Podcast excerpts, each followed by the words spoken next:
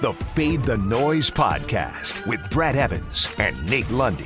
Place your bets. Brad the Big Noise Evans here, joined by the good sir, Nathaniel Lundy. This is the Fade the Noise podcast. We love the weekly specials that DraftKings offers.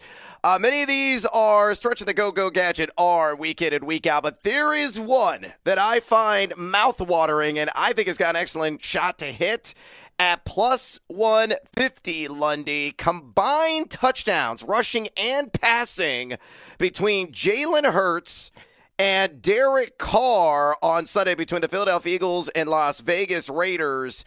Uh, and it's set at four and a half. So can they get five combined rush and pass TDs? I say yes. You got a game teetering on a 50 total, and I think it probably will eventually surge past that. It's currently at 49 and a half at tape time. Uh, but you look at these quarterbacks. I mean, Jalen Hurts uh, has got 13 combined touchdowns so far on the season. Derek Carr has got 10 TDs. So effectively, what I'm looking for is this. I think Hurts is going to post some sick numbers on the ground, knowing the inadequacies of Las Vegas in the trenches. They're giving up 4.52 yards per carry to the running back position. Now, Vegas has been dynamite uh, via the air, uh, giving up just 6.25 YPA. Philadelphia uh, right there with them, giving up a 6.7 YPA, but the Eagles have allowed two passing touchdowns per contest. So if Hurts can get us, let's see, one on the ground, two through the air, or vice versa, two on the ground, one via the air, and all Derek Carr's got to do is, you know, do what he always does every single week and post some multi TD performance vertically.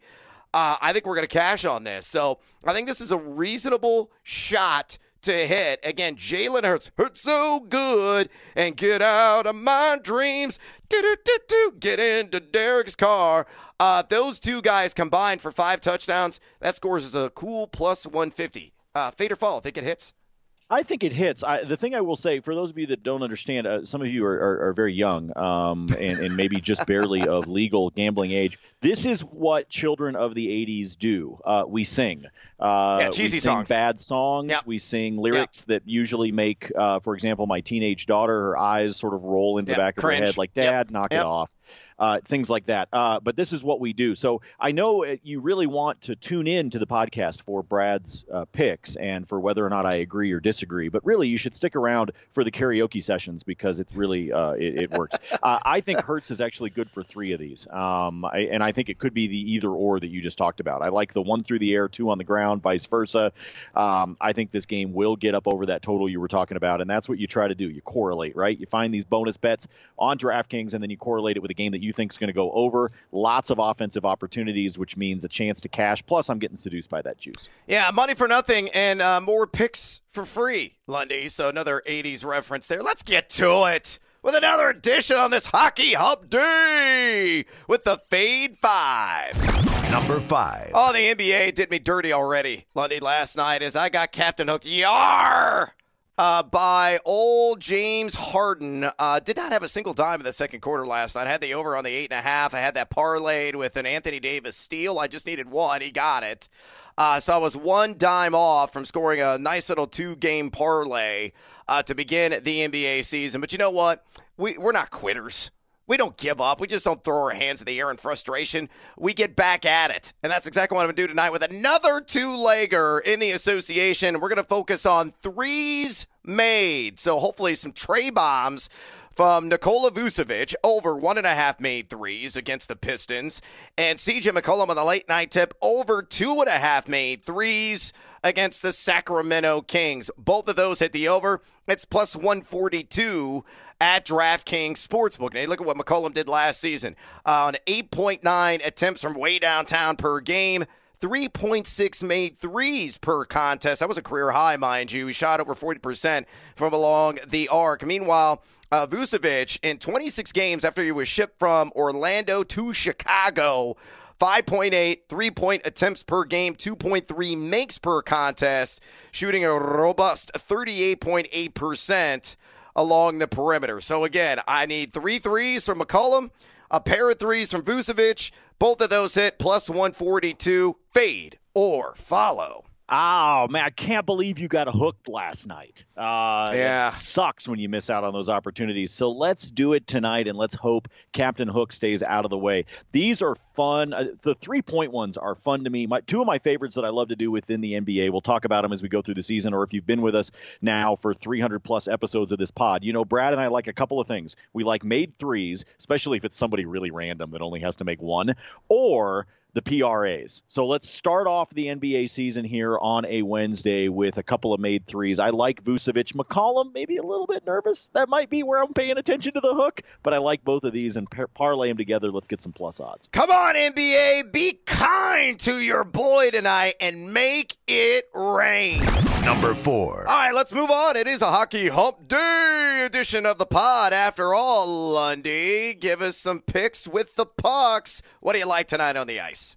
Well, let's. Uh, there's only a couple of games uh, on uh, the ice tonight, and oddly enough, Brad, because people that are flipping through their television tonight are going to be confused because it's a doubleheader on TNT, and mm. I know people are not used to that when right. it comes to hockey. Usually, They're the NBA. Ernie yeah, they're used to seeing Ernie and the boys, uh, is what they're used to seeing in uh, on TNT. But it is in fact hockey, uh, and the first game of that doubleheader will be uh, in the city of brotherly love. The Flyers are hosting the Boston Bruins. Give me the over on the total goals, which, by the way, has been cashing uh, pretty consistently here as the season has gotten started. You can call it shaky goaltending. You can call it some of these line combinations getting used to each other, but uh, we have seen some leaky goaltending, uh, which sounds really awful and probably requires a visit to the hospital uh, because uh, we have seen a lot of goals scored in games where I thought, okay, maybe it'll creep over uh, the total, and then we're seeing like nine being the final by the time it's done. There's a lot of offense going on on the ice right now. But I like the over in this one. The Flyers are probably going to have Martin Jones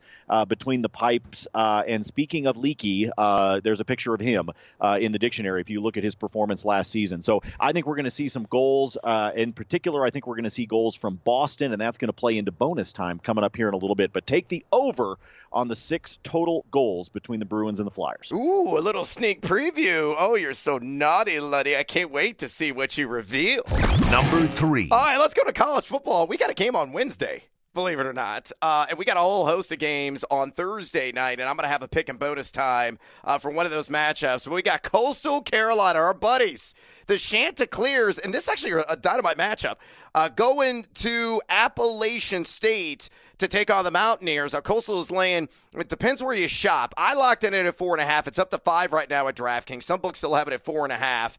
Uh, if you get it four and a half, five, it doesn't really matter. I'm still taking Coastal in this one, and I'm going to lay the standard juice here at minus 110 at those respective sports books. But uh, look, Coastal Carolina cannot be stopped. Uh, you know, resistance is futile against them defensively as they are on the year number two in all of the FBS uh, teams in total offense, averaging 554.2 total yards per game, 8.8 yards per play.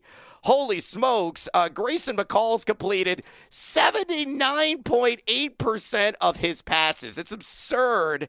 Appalachian State, uh, you know, just number 68 and overall defense in college football. Uh, you can't say that about Coastal Carolina. Then shutting dudes down as well. Number six in total D. So you have uh, you know top six ranking in total D.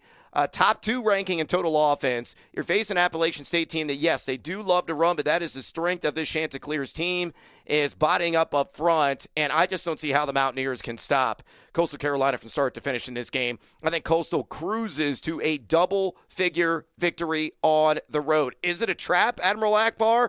Fade or follow. Coastal Carolina minus four and a half, minus five, minus 15. I don't care. Give me the Chanticleers. Fade or follow, Lundy. Well, I mean, I, am not taking minus 15, but, you know, you're getting a little out of control. Yeah, that was Here's a lot of control. Deal. Sorry. Here's the deal. Uh, I bet on uh, Appalachian State last week, and they screwed me. So screw them. Uh, I'll yeah. take Coastal Carolina just for that. I, am bitter. I'm, I'm, I'm, I'm bitter because I enjoy betting on these, you know, Wednesday, Thursday, Friday uh, college football games um, whether it's Pac 12 after dark or a couple of random squads. But Coastal Carolina is a good team, man. Um, I mean, they keep winning like this. They're going to play in a pretty substantial bowl game. Uh, so I think they've got some motivation. And again, screw App State because they screwed me last week. Uh, no doubt about it. Fade the living daylights on the Mountaineers just because Lundy is spiteful. With that, stick around for our top plays uh, across the spectrum of sports, including a look ahead, some of the best lines in Week 7 of the NFL, plus a ton more action in bonus time. Two. All right, Lundy, let's go ahead and look at some of those, uh, what I feel soft lines uh, in the NFL for week number seven. And let's start off with the battle between the ATL Atlanta, fresh off of a bye week against Miami. Uh, do not get a bye after playing in London, which uh, is a rarity. Usually teams get that one week siesta, but I guess the NFL said, well, you're Miami or you're the closest franchise to jolly old England. So that was just a hop and a skip, not a full jump over there uh, in London to play that game. So you get to turn around and play another game, but at home. Uh, and I'm going to take the over in this one at 47 and a half. I kind of like the Miami money line here just a little bit as well at plus 125. But, you know, Atlanta's been over in three of five games. Uh, Miami's been over in three of six games this season. But you look at these teams defensively, and they got problems. Uh, Atlanta giving up 257.6 pass yards per game and 11 to 1 touchdown to interception split in five contests vertically. Miami, meanwhile, giving up 307.5 pass yards per game, a 13 to 2 touchdown interception split, and they have been overly generous in the trenches, giving up 4.56 yards per carry. I think it's going to be a big week for Cordarrelle Patterson, the Shohei Ohtani of the NFL, the ultimate hybrid player. Uh, I think Tua Tagovailoa is going to go out there and post some uh, serious numbers as well vertically, and it sounds like he's going to get DeVante Parker back uh, this week to go along with Jaylen Waddle, and Mike Gesicki, uh, and whoever else is going to be running football. Doesn't really matter. And that Miami backfield, whether it's going to be a Myles Gaskin game, who the hell knows? But regardless, I think there's going to be points of plenty here. I think this is a way too low of a total, and I do believe that Miami's got a really good shot to win this thing straight up. So fade or follow over 47 and a half on the game total, and uh, are interested in the fish at plus 125 to take this one in the end. What do you say? I don't mind some plus odds on the money line on Miami, but I do think the NFL really screwed them um, in in not giving them the bye week after London. I think that should be automatic. If you've got to go over there and deal with that nonsense, uh, you shouldn't have to play six days later or seven days later, in my opinion. But you know, nobody asked me my opinion, and you know, I'm sure Roger Goodell doesn't care what Nate Lundy thinks. Uh, I do like the over in this one, though. I, I, I was actually surprised when I saw this line um, because I do think that these are some teams that are going to be generous offensively. Um, I think they both are. You know, Miami obviously coming off of the loss, but I mean, Atlanta is kind of a hot mess uh, right now. So you put all of that together, and I just expect that these offenses are going to get a lot done, and the defenses are going to play Ole. So I like the idea of this one hitting the over. I think it could comfortably get over this number. So an early uh, opportunity to jump on it at 47 and a half before perhaps it takes a move before the weekend. Yeah, the uh, temps will be on the rise there in South Florida, along with the points.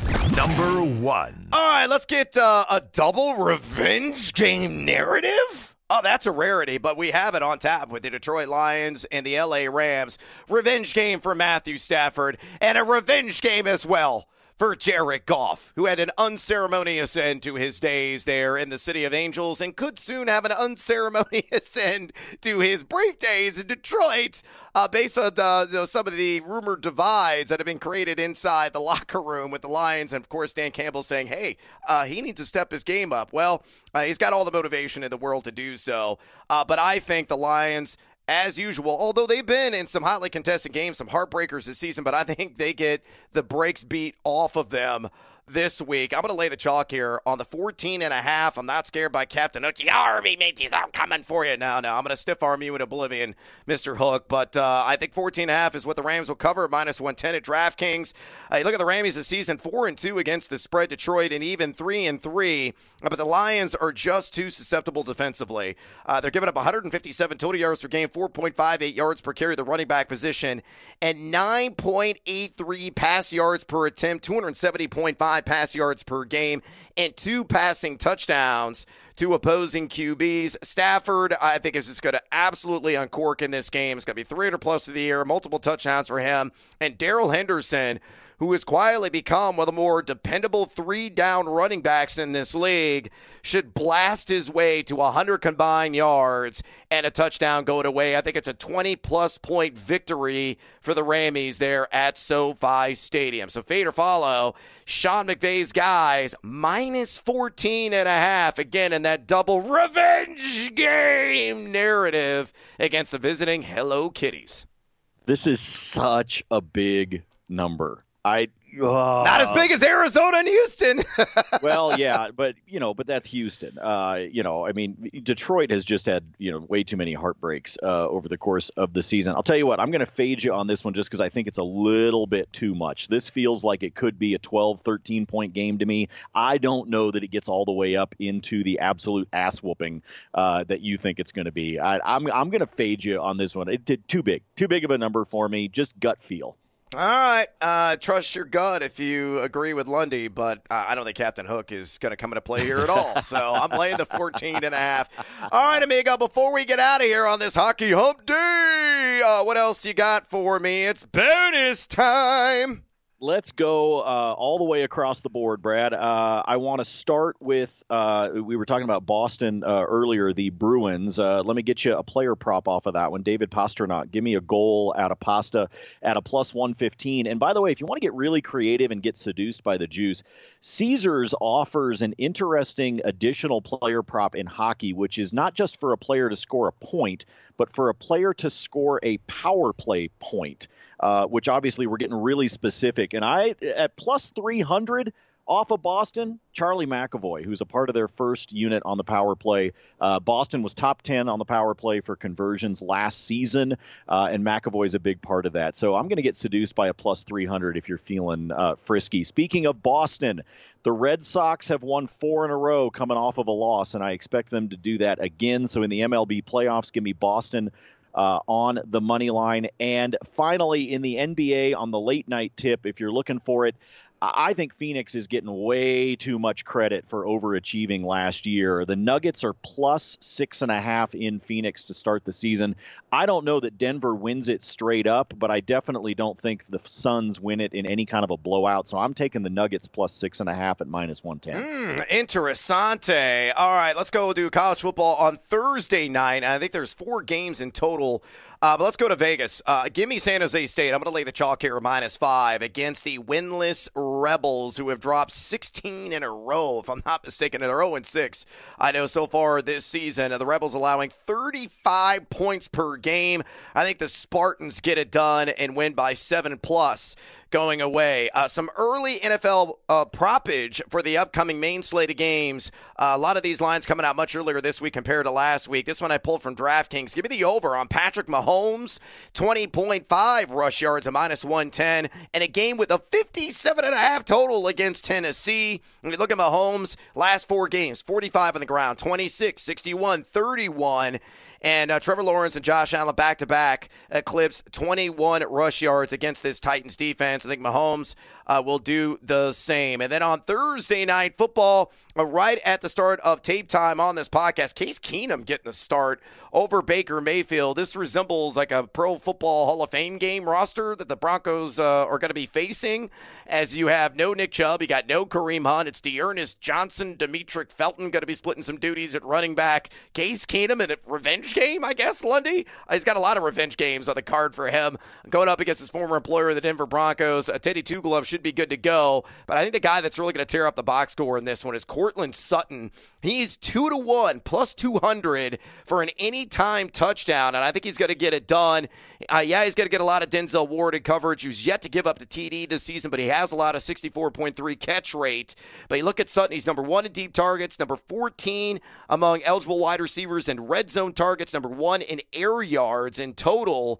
Uh, and he scored a TD in his last two in Cleveland. Has given up the third most touchdowns to the wide receiver position this season. So one of two TD strikes from Teddy Two Gloves will be to Courtland Sutton. So at plus 200, I cannot reduce uh, or uh, uh, get seduced, I should say. I am getting seduced uh, by the juice in that one. I, I cannot avoid it in any way, shape, or form. You're so you're so aroused that you're you're speechless. I, I am seriously. I was stumbling to find the right words uh, because it is so titillating that plus two hundred there, Lundy. No doubt about it. With that, we got to get the hell out of here uh, on this edition of the Fade the Noise podcast. Please follow Lundy on Twitter at Nate Lundy. Follow me there at Noisy Huevos. Drop us a rating and review, would you kindly? Helps out our show tremendously.